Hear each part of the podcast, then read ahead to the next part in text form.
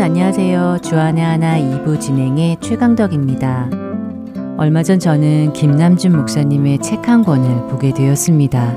그런데 첫 장을 펼치며 저자 서문을 먼저 읽어 내려가다가 목사님이 그글 마지막에 저자인 자신의 이름을 적어 놓으신 곳에 시선이 멈춰지더군요. 목사님이 본인의 이름 앞에 붙여 놓으신 특별한 단어 때문이었는데요. 목사님은 이렇게 적어 놓으셨습니다. 그리스도의 노예 김남준. 음, 그리스도의 노예라. 자신 스스로를 그렇게 표현한 것을 보는데 그 말이 왠지 뭉클했습니다. 그러면서 만약 저라면 그 자리에 무엇라고 썼을까 하는 생각이 들더군요. 나의 정체성, 하나님 앞에 나라는 존재를 무엇라고 말할 수 있을지 생각을 해봅니다. 성경을 보면 많은 예수님의 제자들도 자신을 예수님의 종이라고 표현했던 것을 기억하지요. 로마서를 쓴 바울은 로마서 첫 줄부터 예수 그리스도의 종 바울은 이라고 말을 하고 있고 예수님의 친동생이었던 야고보조차도 하나님과 주 예수 그리스도의 종 야고보는 이라고 야고보서를 시작합니다. 베드로는 또 어떻습니까? 베드로후서 1장 1절에 예수 그리스도의 종이며 사도인 시몬 베드로는 이라고 말을 하고 있는데요. 그런데 여기서 종이라고 표현된 헬라어 단어 둘로스는 사실 종보다는 노예에 가까운 단어라고 합니다. 일반적인 의미에서 종은 어느 정도의 자치권과 또 개인적인 권리를 포함하고 있는 고용된 자라는 의미를 가지고 있다면 둘로스는 어떤 자유나 자치권이나 권리도 없는 진정한 노예를 의미하는 것입니다. 종은 남을 위해 일하는 일꾼이지만 노예는 누군가의 소유물인 것이지요. 스스로를 그리스도의 노예라고 말하는 사람들. 이들 모두는 어떠한 마음으로 자신을 그렇게 표현하고 있었던 것인지 그 말을 하고 있는 그들에게서 비장함마저 느껴지는데요. 신명기 15장 16절에서 17절에 이런 종류의 노예에 관한 설명이 있습니다. 종이 만일 너와 내 집을 사랑함으로 너와 동거하기를 좋게 여겨 내게 향하여 내가 주인을 떠나지 아니하겠노라 하거든 송곳을 가져다가 그의 귀를 문에 대고 뚫으라. 그리하면 그가 영구히 내 종이 되리라. 내 여종에게도 그같이 할지니라. 노예는 모든 권리를 주인에게 넘긴 사람입니다. 전 재산을 주인에게 양도한 것이지요. 노예는 주인에게 조건을 내걸 자격이 없습니다. 만약 노예가 제가 당신의 노예가 되기는 하겠지만 나의 자동차만큼은 드릴 수 없습니다. 그리고 주말은 무조건 쉬어야 하고요. 6시 이후에는 나를 찾지 말아주세요. 라고 말할 수 있을까요? 노예에게는 어떤 협상도 없습니다. 노예는 그저 나의 모든 재산과 시간과 그리고 심지어 나의 존재 전체를 당신에게 양도합니다. 라고 말할 뿐입니다. 그럼에도 불구하고 그들은 왜 스스로 노예가 된다고 말했던가요? 스스로 자진해서 이 같은 노예 계약서에 사인을 할 사람이 어디에 있을까요? 그러나 앞에서 본 신명기 말씀을 다시 보면 그들이 스스로 노예가 되려는 이유가 나와 있지요. 16절을 보면 종이 만일 너와 내 집을 사랑함으로 너와 동거하기를 좋게 여겨 내게 향하여 내가 주인을 떠나지 아니하겠노라 하거든 이라고 말씀합니다. 모르는 사람이 보면 정말로 어리석고 미친 행동처럼 보이겠지만 그들은 주인이 너무 좋아서 떠나지 않고 계속해서 노예로 남기로 선택한 사람들이라는 것입니다. 그리스도의 노예, 이것이 그리스도를 따르기로 결단한 우리들이 아닌지요. 우리는 주님을 사랑해서 그분의 노예가 된 사람들입니다.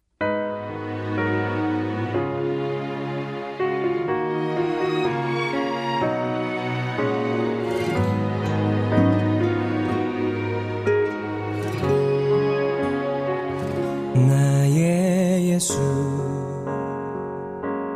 나 생명.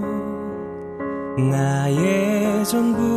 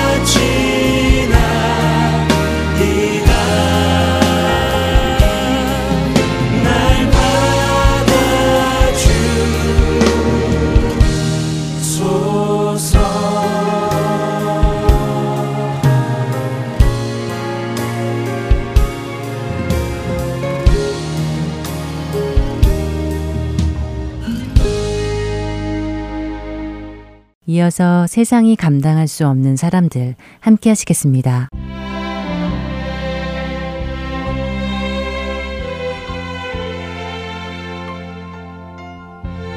여러분 안녕하세요. 세상이 감당할 수 없는 사람들 진행의 강승규입니다. 가정은 하나님께서 우리에게 허락하신 가장 기본적인 단위의 공동체입니다. 이 가정은 혈연 관계로 맺어져 있기에 피는 물보다 진하다라는 말 그대로 가족의 관계는 그 어느 관계보다 더 친밀합니다. 그런데 이런 가족의 관계를 직접 형성해 주신 하나님께서는 예수님을 통해 마태복음 10장에서 우리에게 잘 이해가 되지 않는 말씀을 해 주셨습니다. 내가 세상에 화평을 주러 온 줄로 생각하지 말라. 화평이 아니요 검을 주러 왔노라. 내가 온 것은 사람이 그 아버지와 딸이 어머니와 며느리가 시어머니와 불화하게 하려 함이니 사람의 원수가 자기 집안 식구리라. 아버지나 어머니를 나보다 더 사랑하는 자는 내게 합당하지 아니하고 아들이나 딸을 나보다 더 사랑하는 자도 내게 합당하지 아니하며 또 자기 십자가를 지고 나를 따르지 않는 자도 내게 합당하지 아니하니라. 마태복음 10장 34절에서 38절까지의 말씀입니다. 사랑의 예수님께서 과연 어떻게 우리에게 화평함이 아니라 싸우도록 검을 주실 수 있을까요? 서로 간에 잘 화합하여 살아가야 할 가족이 어떻게 서로 원수가 되게 하실 수 있을까요? 하지만 영적인 세계에서는 이것이 가능합니다. 우리 영혼이 거룩하신 예수님을 따르기로 결정할 때 우리는 죄의 권세 아래 있는 세상과 불화하게 되며 세상에 속한 자들과 원수가 되게 됩니다. 그리고는 새로운 가족 관계가 형성이 되지요. 말하던 사람에게 대답하여 이르시되 누가 내 어머니이며 내 동생들이냐 하시고 손을 내밀어 제자들을 가리켜 이르시되 나의 어머니와 나의 동생들을 보라 누구든지 하늘에 계신 내 아버지의 뜻대로 하는 자가 내 형제요 자매요 어머니이니라 하시더라 마태복음 12장 48절에서 50절의 말씀입니다.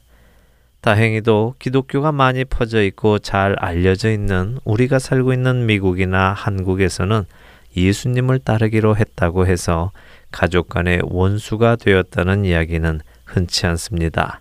물론 가족 간에 불화가 있었다는 이야기는 들을 수 있지만 가족 간의 목숨을 위협하는 원수가 되었다는 이야기는 듣기 쉽지 않지요. 그러나 우리가 살고 있는 이 지구의 반대편에서는 예수님을 믿기로 결정하는 것이 꼭 가족과의 원수가 되는 것을 선포하는 것이며 가족들로부터 버림을 받고 심지어는 죽임을 당할 수까지 있는 심각한 것이기도 합니다. 오늘은 여러분들과 사우디아라비아에서 예수 그리스도를 믿음으로 가족들의 손에 죽어간 사라 파티마 자매의 이야기를 들어보겠습니다.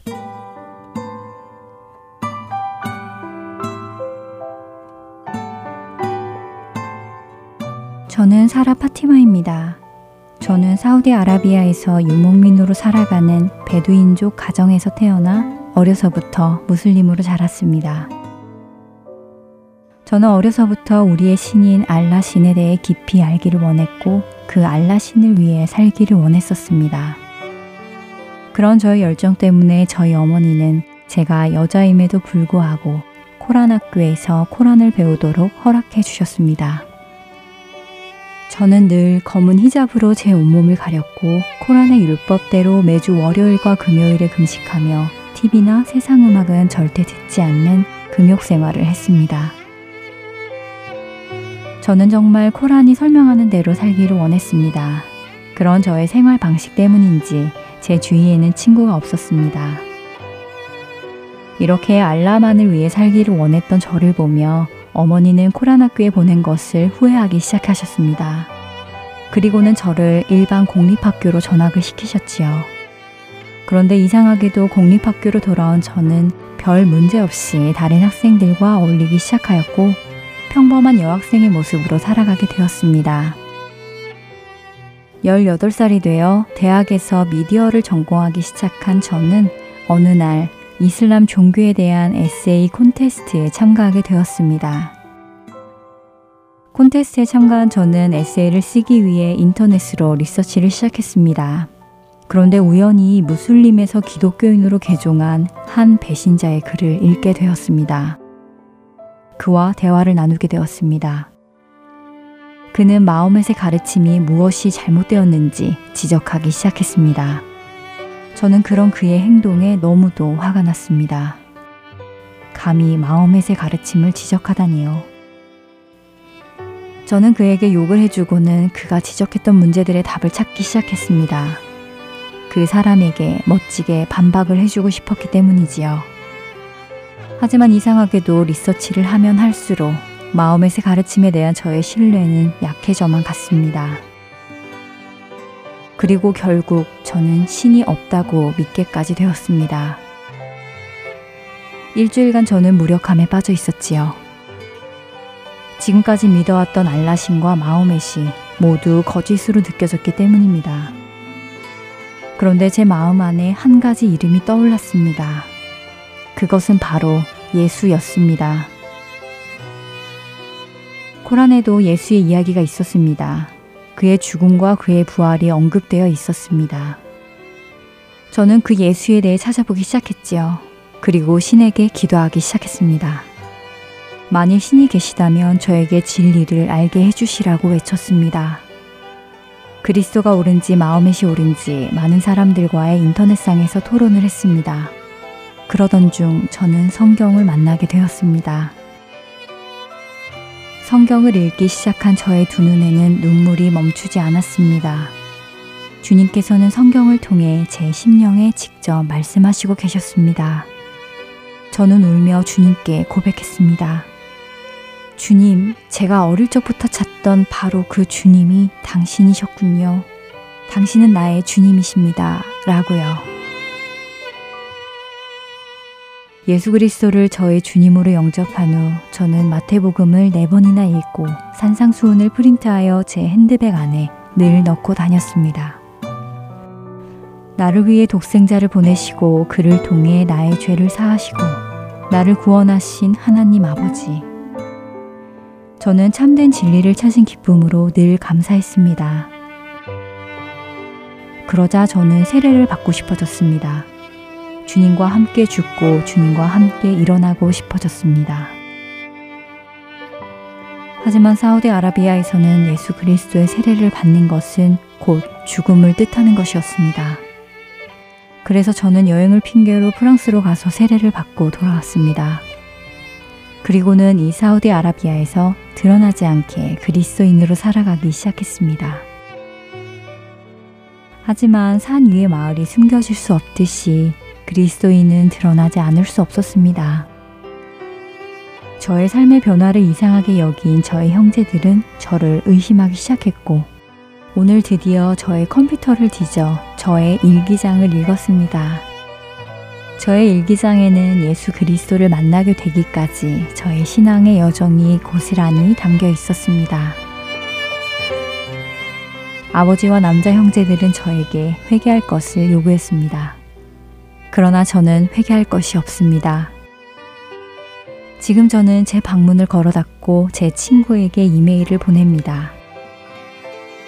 아마도 이 이메일이 제가 보내는 마지막 이메일이 될 것 같습니다.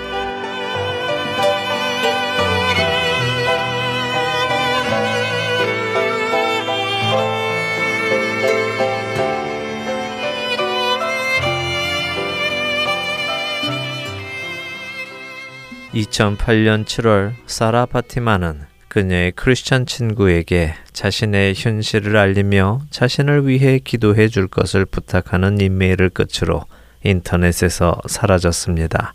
며칠 후 사라 파티마는 그녀의 친오빠의 손에 의해 고문을 받고 죽임을 당했습니다. 그때 그녀의 나이는 26살이었습니다. 예수님의 말씀 그대로 사라 파티마는 형제와 원수의 관계에 놓여 그 형제의 손에 생명을 잃었습니다. 그러나 그녀가 비록 부모님의 피를 나누어 가진 육신의 형제와는 원수의 관계에 놓였을지 모르지만 그녀는 주 안에서 예수 그리스도의 피를 나누어 받은 영의 형제들을 얻었고 하나님과 화평한 관계에 들어갔습니다. 그녀가 친구에게 보낸 이 메일의 끝에는 시편 27편 1절의 말씀이 적혀 있었습니다.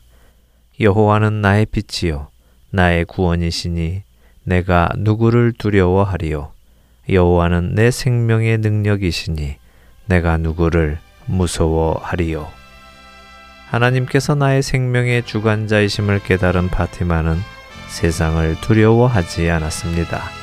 그렇기에 세상은 그녀를 감당할 수 없었습니다. 세상이 감당할 수 없는 사람들 마치겠습니다.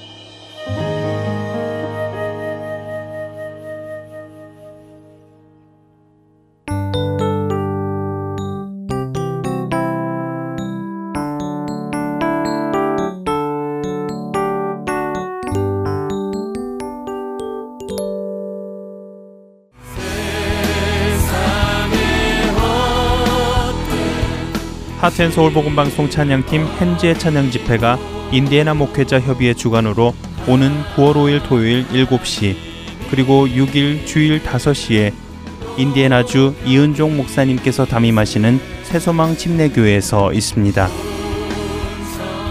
삼위일체의 하나님을 찬양하는 귀한 예배의 시간에 인디애나 인근 지역 애청자 여러분들을 초대합니다.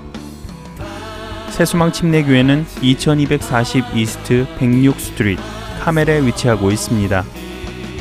자세한 문의는 전화번호 602-866-8999 하트앤서울 복음방송으로 해주시기 바랍니다.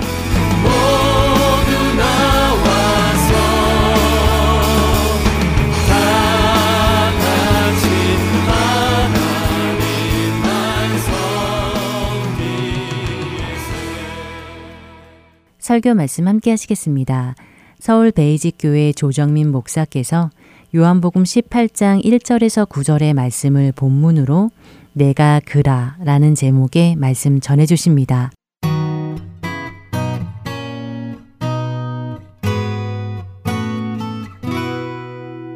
오늘 우리에게 주신 말씀은 요한복음 18장 말씀입니다. 1절로 9절까지 말씀 같이 읽도록 하겠습니다. 시작. 예수께서 이 말씀을 하시고 제자들과 함께 기드론 시내 건너편으로 나가시니 그곳에 동산이 있는데 제자들과 함께 들어가시니라. 그곳은 가끔 예수께서 제자들과 모이시는 곳이므로 예수를 파는 유다도 그곳을 알더라. 유다가 군대와 대제사장들과 바리새인들에게서 얻은 아랫사람들을 데리고 등과 횃불과 무기를 가지고 그리로 오는지라. 예수께서 그 땅 할 일을 다 아시고 나아가 이르시되 너희가 누구를 찾느냐? 대답하되 나사렛 예수라 그를 이르시되 내가 그니라 하시니라. 그를 파는 유다도 그들과 함께 섰더라. 예수께서 그들에게 내가 그니라 하실 때 그들이 물러가서 땅에 엎드러지는지라. 이에 다시 누구를 찾느냐고 물으신데 그들이 말하되 나사렛 예수라 하거늘 예수께서 대답하시되 너희에게 내가 그니라 하였으니 나를 찾거든 이 사람들이 가는 것은 용납하라 하시니 이는 아버지께서 내가 주신 자 중에서 하나도 잃지 아니하였사옵나이다 하신 말씀을 응하게 하려 함이르라. 아멘. 하나님 아버지, 저희들이 함께 모두 찬양을 드렸습니다. 우리의 눈을 들어 주의 영광을 보게 하여 주옵소서. 예수님은 누구신지 예수님으로부터 직접 듣는 여행이 여기까지 이르렀습니다. 오늘도 주님이 누구신지 주님께서 친히 말씀해 주실 때 그 말씀이 우리 안에 영원히 새겨지는 능력의 그리고 은혜의 말씀 되게 하여 주옵소서. 예수님 이름으로 기도합니다. 아멘. 사람의 말이란 누가 하느냐에 따라 다릅니다. 그 말을 누가 하느냐에 따라서 전혀 능력이 다르기 때문이죠. 제가 가장 가난한 마을을 찾아갔다고 칩시다. 주민들을 모아놓고 이 마을은 분명 달라질 것입니다. 그렇게 선포했다고 칩시다. 많은 사람들이 고개를 갸웃거리겠죠. 저자는 누군가, 저자는 누군데 저런 얘기를 하나. 그러나 만약에 그 마을의 지도자나 시장이나 총리나 심지어 대통령이 와서 그 말을 했다면 어떻겠습니까? 다들 기대하겠죠. 다들 믿을 것입니다. 아, 이 마을이 바뀌겠구나. 그렇습니다. 우리는 누군가 얘기하느냐에 따라서 우리는 전혀 다르게 반응하게 되어 있습니다. 내가 한 번 만나서 성도님 사랑합니다. 그럼 어쩌면 여러분 갑자기 이 목사가 왜 이러나? 나한테 뭘 부탁하려고 이러나? 그런 생각이 순간 들 수도 있겠지만, 그러나 만약에 여러분이 직접 예수님께서 내가 너를 사랑하노라. 그 얘기를 들었다면 우리는 감동이 물결처럼 치는 것을 느끼게 될 것입니다. 선교의 불모지라고 하는 일본에서 늘 노방전도 하시는 분한테 이 얘기를 들었습니다. 다른 얘기 없습니다. 단 한마디 그냥 전해줄 뿐입니다. 하나님께서 당신을 사랑하십니다. 그 얘기를 듣고 그렇게 적지 않은 사람들이 운다는 거예요. 눈물을 흘린다는 거예요. 그리고 이렇게 말한답니다. 내가 태어나서 누군가 나를 사랑한다는 얘기를 저는 평생에 처음 듣습니다. 그래요. 하나님을 잘 모르지만 하나님이 당신을 사랑하십니다. 이게 복음이에요. 왜냐하면 하나님이 사랑이시기 때문이고 하나님이 능력이시기 때문입니다. 그래서 여러분이 직접 그 말씀을 들었다면 우리는 전혀 다른 반응을 보이게 된다는 것입니다. 왜 예수님께 직접 들어야 합니까? 예수님이 누구신지에 관해서도 사람을 통해 듣는 것, 사람의 소개로 알게 되는 것, 누군가 예수님을 잘 안다고 말하는 사람들의 주장을 거쳐 듣는 것과는 전혀 다르기 때문입니다. 예수님께서는 이 땅에 오셔서 나는 누구인지를 누누이 말씀하셨습니다. 사실 예수님께서 나는 누구다라고 선포하신 것은 하나님은 누구시다 하는 것을 선포한 것과 같은 말씀입니다. 요한복음에서 나는 누구다라고 하는 이 선은 예수님의 자기 선은 하나님의 하나님 되심의 선은 사도 요한은 일곱 번에 걸쳐서 일곱 가지 기적과 함께 아주 정교한 시줄과 날줄을 엮듯 그렇게 기록해 놓았습니다. 우리는 그 일곱 가지 예수님의 자기 선언을 다 들었습니다. 나는 생명의 떡이다. 나는 세상의 빛이다. 나는 양들의 문이다. 나는 선한 목자다. 나는 부활이요 생명이다. 나는 길이요 진리요 생명이다. 나는 포도나무다. 예수님께서는 기적과 함께 그 말씀들을 계속 선포해 오셨습니다. 그래요. 나는 무엇이다라고 하는 수로가 있는 이 표현이지만은 이 수로에 사실은 무게가 있는 것이 아니라 나는 이다라고 하는 이 I am의 그 본질적인 메시지가 있다는 것입니다. 우리가 이 시리즈를 시작할 때 처음에 생명의 떡이다라는 말씀을 소개해 드릴 때 출애굽기 3장 14절로부터 말씀을 시작했습니다. 떨기나무에서 발견한 하나님 모세에게 다가오신 하나님께서 말씀하십니다. 내가 서 있는 곳은 거룩한 자리니 내 발에서 신을 벗어라. 대화가 시작이 되었습니다. 나중에 바로에게 가라는 말씀을 듣고 모세가 묻습니다. 바로를 만나서 내가 누가 보냈다고 말씀해야 합니까? 도대체 하나님은 이름이 무엇입니까? 하나님께서 대답해 주셨습니다. 단 한 번, 그러나 영원한 이름입니다. 그 이름은 뜻밖의 나다 하는 이름이에요. 히브리어를 에흐예, 아쉐르 에흐예라고 말씀드린다고 드렸습니다. 그게 헬라어로는 에고 에이미라는 말이고 영어로 번역하기를 I am이라고 번역을 했습니다. 영어 성경을 여러 가지 버전을 보면 I am을 전부 대문자로 기록해 놓고 있는 성경이 있습니다. 근데 I am으로 번역한 게 미진하고 뜻이 분명치 않으니까 I am he라고 번역을 해서 he를 또 H자 대문자로 써서 나는 그라라고 번역을 하는 것이죠. 그래서 우리말 성경은 전부 나는 그라 라고 표현이 되어 있습니다. 예수님께서 이 땅에 오셔서 자기를 선포하실 때 이 하나님의 이름을 쓰셨다는 것. 이게 너무나 중요한 메시지를 담고 있는 것이죠. 나다. 하나님의 이름은 나다. 나는 나다. 우리말 성경은 나는 스스로 있는 자 아니라 이렇게 번역을 해 놓았습니다. 누가 저보고 이름을 묻습니다. 당신 이름이 뭡니까? 나다. 아니, 이름이 무엇이라니까? 나는 나다. 아니, 이 사람 정신 나갔나? 왜 이러나? 그리고 만물은 다 이름이 있습니다. 이름은 존재를 뜻합니다.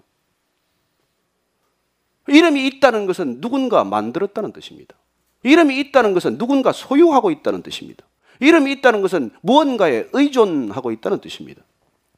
제가 이름이 있는 까닭은 부모님이 저를 낳으셨고 부모님이 이름을 지으셨기 때문입니다. 이 자리에 의자건 등이건 카메라건 무슨 탁상이건 무엇이건 이름이 있는 까닭은 인간이 만들었기 때문이에요. 소유권이 있기 때문입니다. 그러나 하나님은 이름이 없다는 뜻이에요. 하나님의 이름이 나다라고 하는 것은 하나님이 이름 지어지지 않는 존재, 누군가 만들어진 존재, 누군가의 의존적이지 않은 존재라고 하는 뜻을 담고 있다는 것입니다. 그래서 하나님은 우리의 생각과 우리의 형편과 지경 모든 걸 초월하시는 분이세요. 우리가 어떻게 그분을 다 알겠습니까?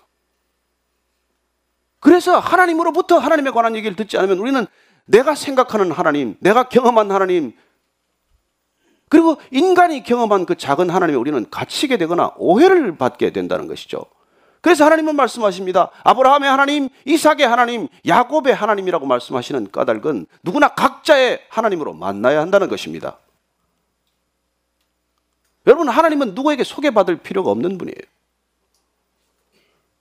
그래서 예수님께서 이 땅에 오셔서 나는 무엇이라고 하는 이 선언을 계속하고 있습니다.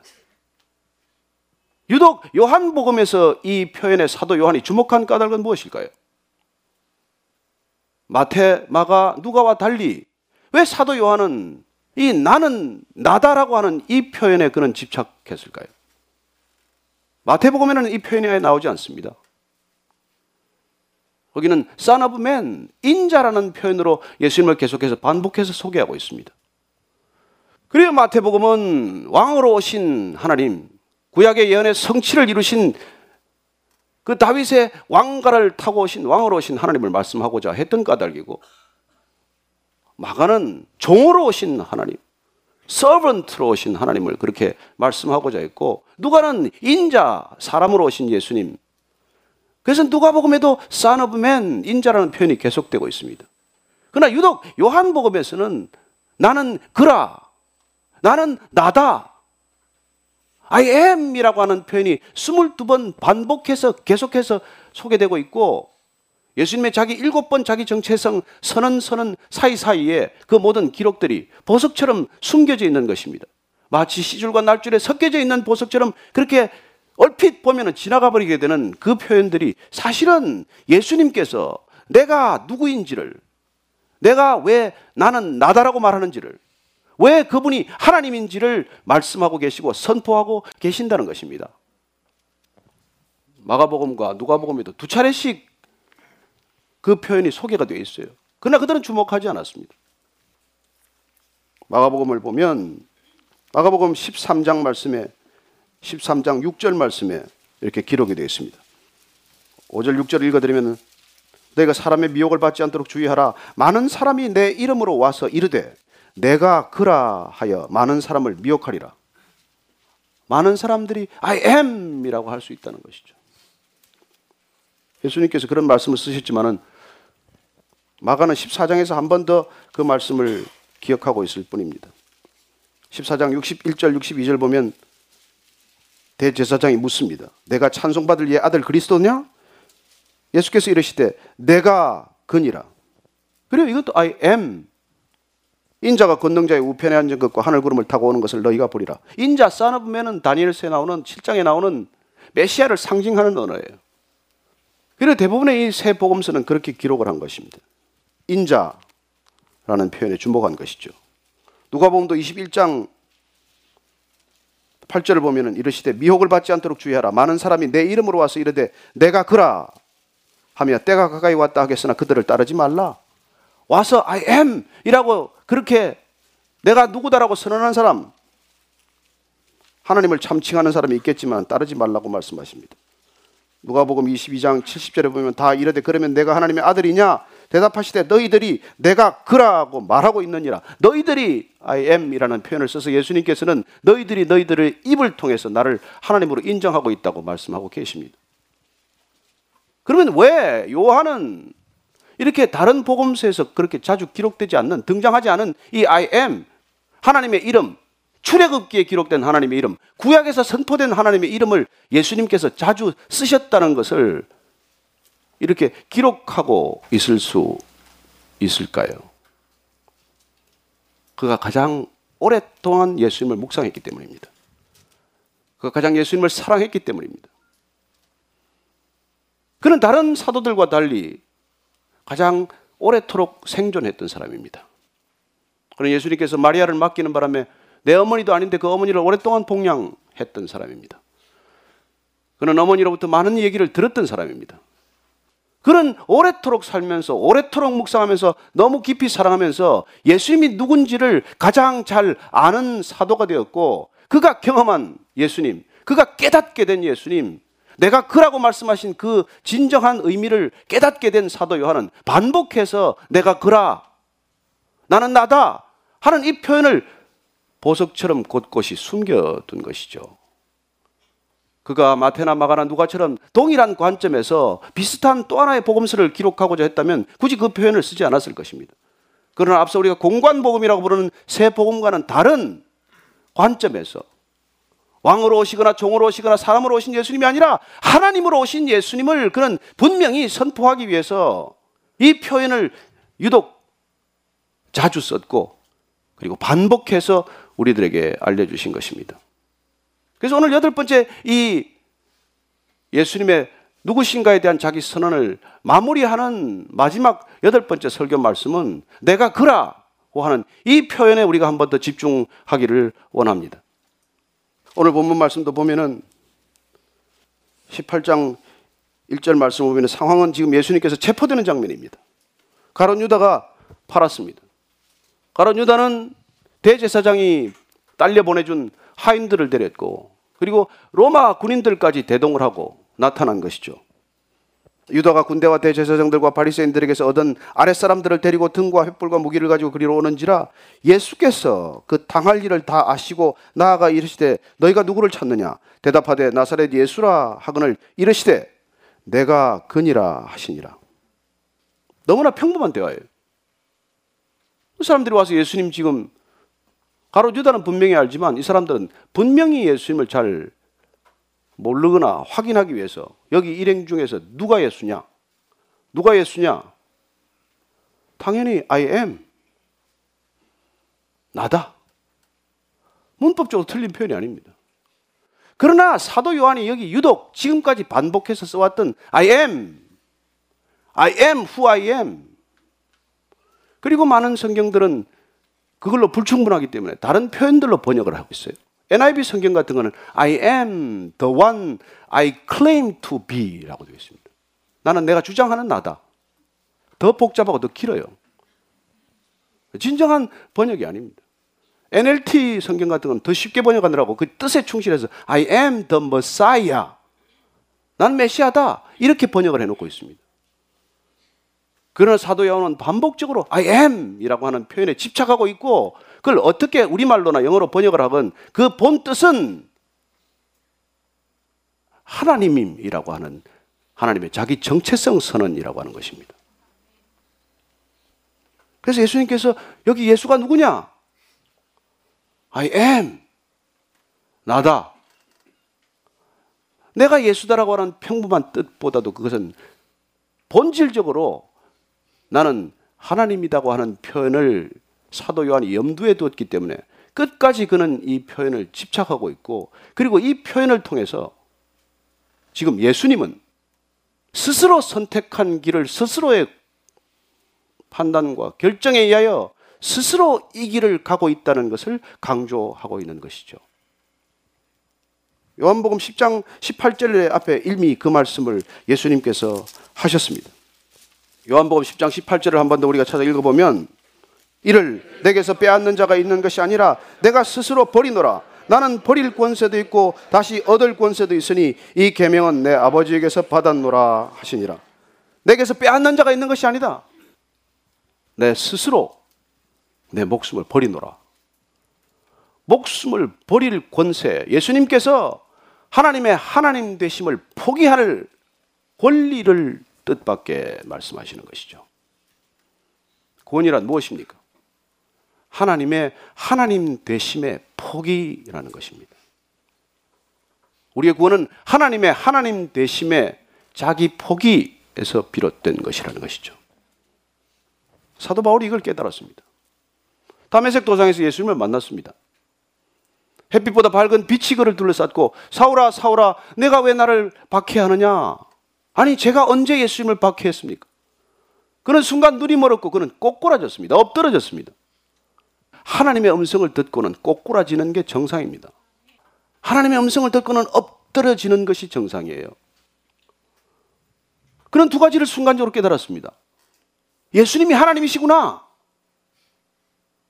그리고 내가 하나님을 대적했구나. 그렇게 철석같이 하나님을 잘 믿는다고 생각했던 자기 자신이 하나님을 대적하고 살아왔다는 걸 깨닫는 순간 느낌이 어땠겠어요?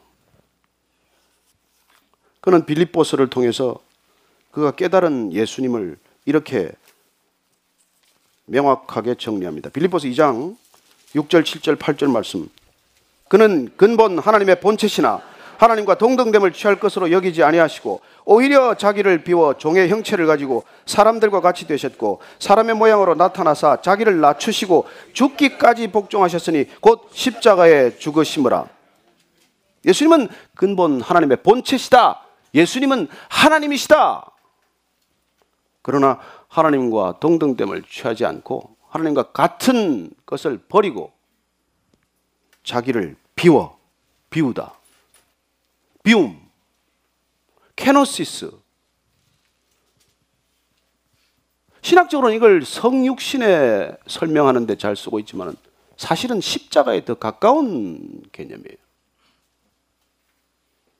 이 케노시스 비움이란 하나님의 하나님 되심의 권리 포기, 하나님의 하나님 되심을 내려놓음, 그렇게 자기 비움으로 설명하는 것이죠. 그래서 하나님께서 자기를 비워서 스스로 선택한 길을 걸으신다는 것을 강조하기 위해서 사도 요한은 이 마지막 예수님의 체포 과정을 다른 복음서들과 달리 여기에 주목하면서 기록하고 있는 것입니다. 겉으로 볼 때는 로마 관원들이 와서 잡아가는 체포해가는 그를 강제로 십자가에 매다는 그런 모습이 드러나겠지만 예수님께서 I am 나는 나다라고 하는 이 표현 가운데는 하나님의 하나님 되심을 포기하는 하나님의 선택과 하나님의 결단과 하나님께 사랑이 여기에 녹아 있다는 것입니다.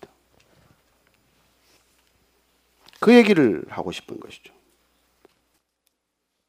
이후에 되는 과정을 보면 예수님께서 다시 그들에게 내가 근이라 하실 때 그들이 물러가서 땅에 엎드러지는지라. 왜 이 표현을 굳이 썼겠어요? I am이라고 했는데 왜 쓰러집니까? 그러나 요한은 여기에서 분명한 의도를 가지고 기록한 것이죠. 그리고 7, 8절, 9절 말씀 한번 더 읽겠습니다. 같이 읽습니다. 이에 다시 누구를 찾느냐고 물으신데 그들이 말하되 나사렛 예수라 하거늘 예수께서 대답하시되 너희에게 내가 근이라 했으니 나를 찾거든 이 사람들이 가는 것은 용납하라 하시니 이는 아버지께서 내게 주신 자 중에서 하나도 잃지 아니하였사옵나이다 하신 말씀을 응하게 하려 함이르라. 예수께서 다시 계속 반복해서 I am 나다.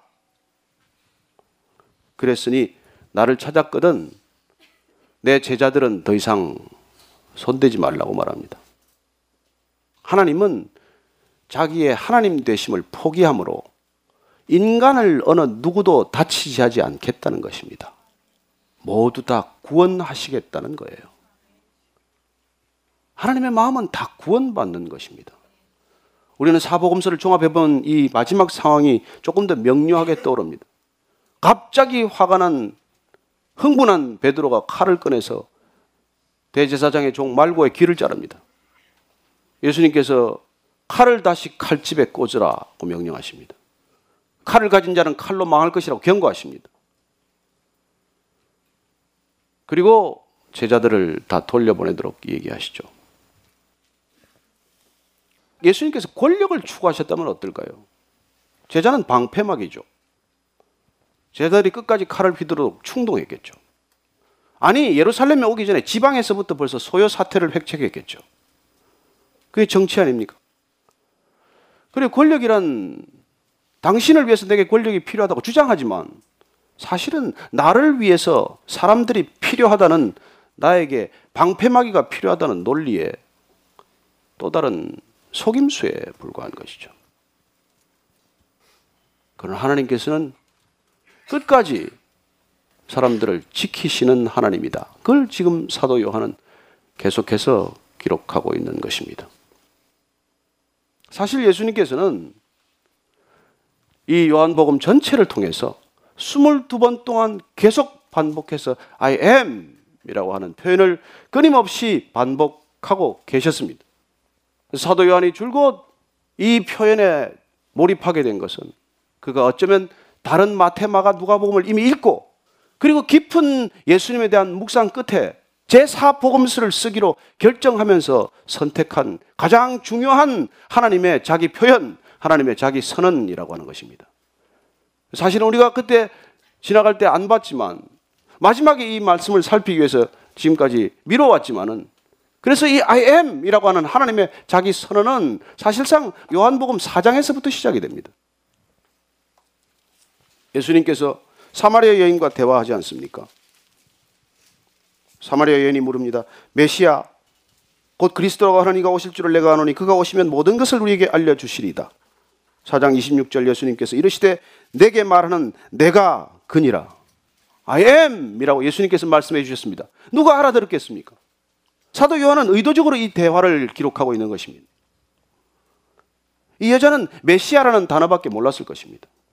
메시아가 오면 다 우리에게 알려주시겠죠. 그러나 요한은 여기다가 크리스토스라는 헬라를 하나 더 덧붙입니다. 메시아, 곧 그리스도라고 하느니 라고 기록을 한 것이죠.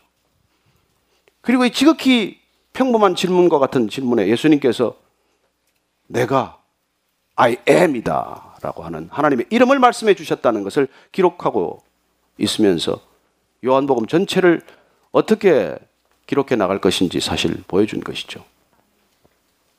예수님은 하나님이시다.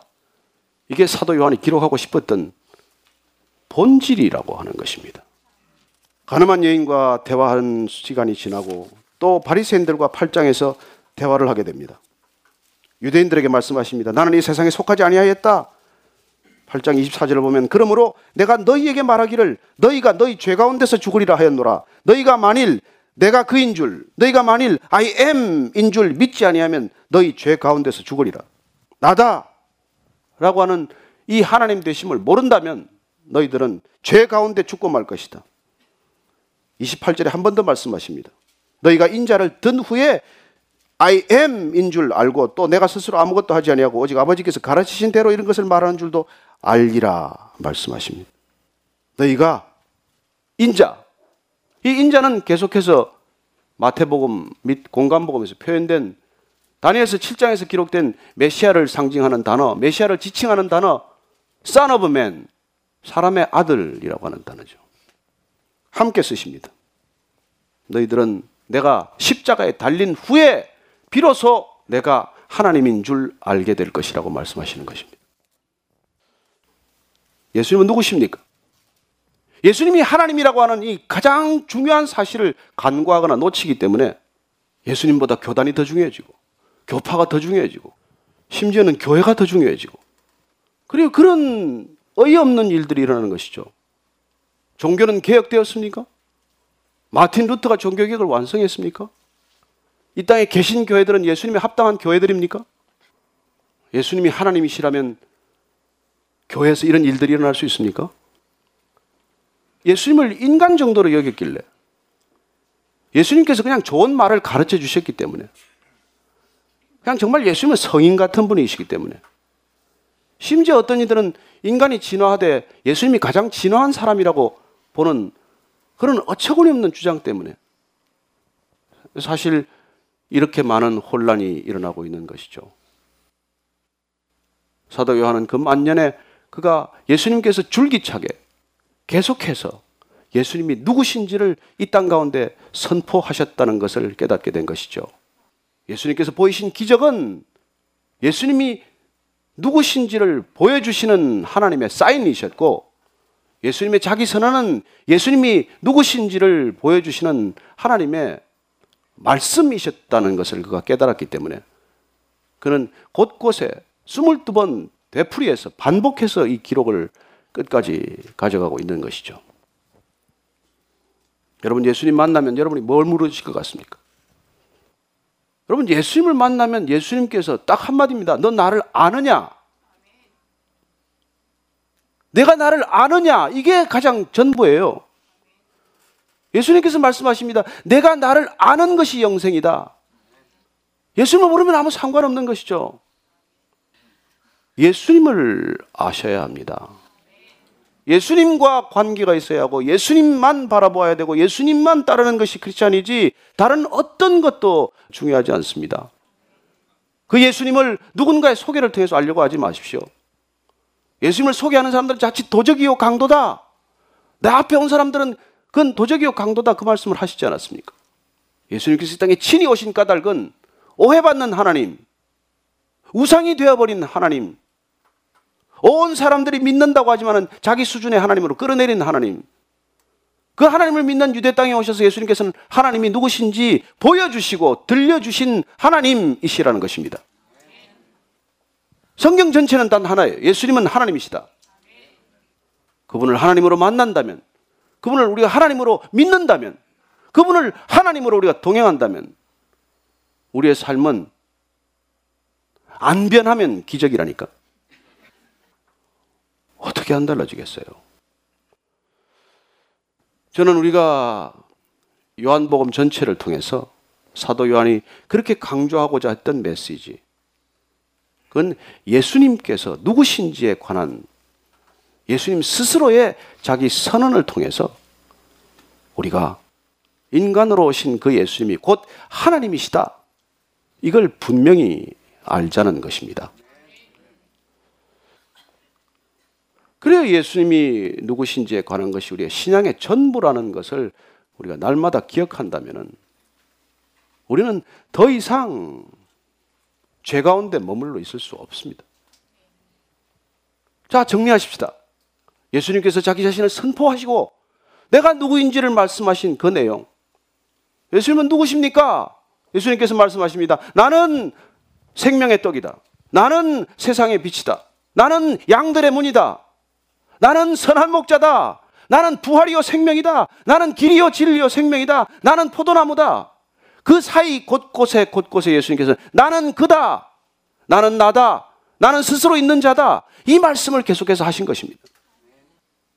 그리고 예수님께서 그렇게 말씀해 주셨지만은 그걸 우리가 제대로 알아듣지 못했기 때문에 예수님은 오늘날도 오해받고 있는 어이없는 일들이 일어나고 있는 것이고 그분이 하나님이 되시기 때문에 그분이 하나님이신 공동체, 그분이 머리가 되신 유기체, 그분이 머리가 되신 손과 발로 이루어진 이 교회라고 하는 거룩한 공동체가 하나님의 정체성을 잃어버리게 된 것이죠. 저는 우리가 예수님이 하나님이라는 분명한 그런 믿음이 있다면, 그래서 그분이 이 땅 가운데 사람들을 불러내셔서 손과 발로 삼으시고 지체를 삼으셔서 교회라고 하는 것을 이루셨다는 것을 우리가 분명히 안다면 우리는 이 땅에 있는 수많은 어이없는 교회들에 속지 않을 것입니다. 저는 여러분들이 더 이상 교회를 정말 다니는 교회에 출석하는 교회 헌금 좀 하는 그래서 내 알량한 종교적 양심을 채우는 그런 종교인이 되지 않기를 축복합니다. 하나님이신 그분께서 우리를 말씀하십니다. 나를 찾아라. 간절히 찾으면 내가 너희를 만날 것이다. 너희들이 내게 부르시져라. 내가 알지 못하는 크고 비밀한 것들을 보여주리라. 다 약속하셨습니다. 나를 알라. 나를 힘써 알라. 말씀하십니다. 그분을 힘써 아는 것 이외에 우리가 할 일이 무엇입니까? 우리가 힘써 그분을 안다면, 그분과 동행한다면 그분께서 말씀해 주실 것입니다. 나는 너를 낳은 내 아버지, 생명의 근원, 생명의 뿌리, 너의 고향. 너는 내 것이라. 내가 너를 오늘 낳았노라. 내게 열방을 유업으로 주리라. 그렇게 선포하는 그분이 바로 우리의 하나님 되심을 기억하게 될 것입니다. 어떻게 우리가 이렇게 소심하게 살겠습니까? 어떻게 자기의 이익에 갇혀 살겠습니까? 어떻게 조그만 하찮은 것들에 우리가 묶여 살겠습니까? 그분을 하나님으로 만난 그리스도인답게 살게 되기를 축복합니다. 아멘. 같이 기도하십시다. 예수님이 하나님이심을 고백하고 그분을 진정으로 나의 구주 나의 하나님으로 고백하는 짧은 고백이지만 그 능력 있는 고백 되게 하여 주옵소서. 예수님이 누구신 줄 알았사오니 베드로가 고백했던 것처럼 주님 주는 그리스도시요 살아계신 나의 하나님이십니다. 날마다 그 고백이 입술의 고백이 아니라 전심의 고백 되게 하여 주옵소서. 예수님께서 말씀해 주셨습니다. 내가 아브라함이 나기 전부터 있었느니라. 예수님은 4천 년 전에도 계셨고 2천 년 전에도 계셨고 지금도 살아계신 하나님이심임을 날마다 믿음으로 바라보고 고백하게 하여 주옵소서. 하나님 아버지 사랑합니다. 성도들 한 분 한 분 주께서 부르셨사오니 주의 백성 삼으시고 주의 친자녀 삼으시고 주의 친구 삼으셔서 하나님 세상에 살지만은 세상에 속한 자가 되지 않게 하시고 세상에 살지만은 세상의 고개를 받고 사는 인간이 아니라 세상에 살지만은 하늘을 바라보고 사는 하나님의 자녀다운 권세 있는 자녀들 되게 하여 주옵소서. 그래요. 누구든지 나를 믿는 자는 사망에서 생명으로 옮겼다고 하는 놀라운 선포를 날마다 기억하게 하사 주님 육신의 생명에 갇히지 않는 영원한 생명의 능력의 성도들 되게 하여 주옵소서. 예수님 이름으로 기도합니다.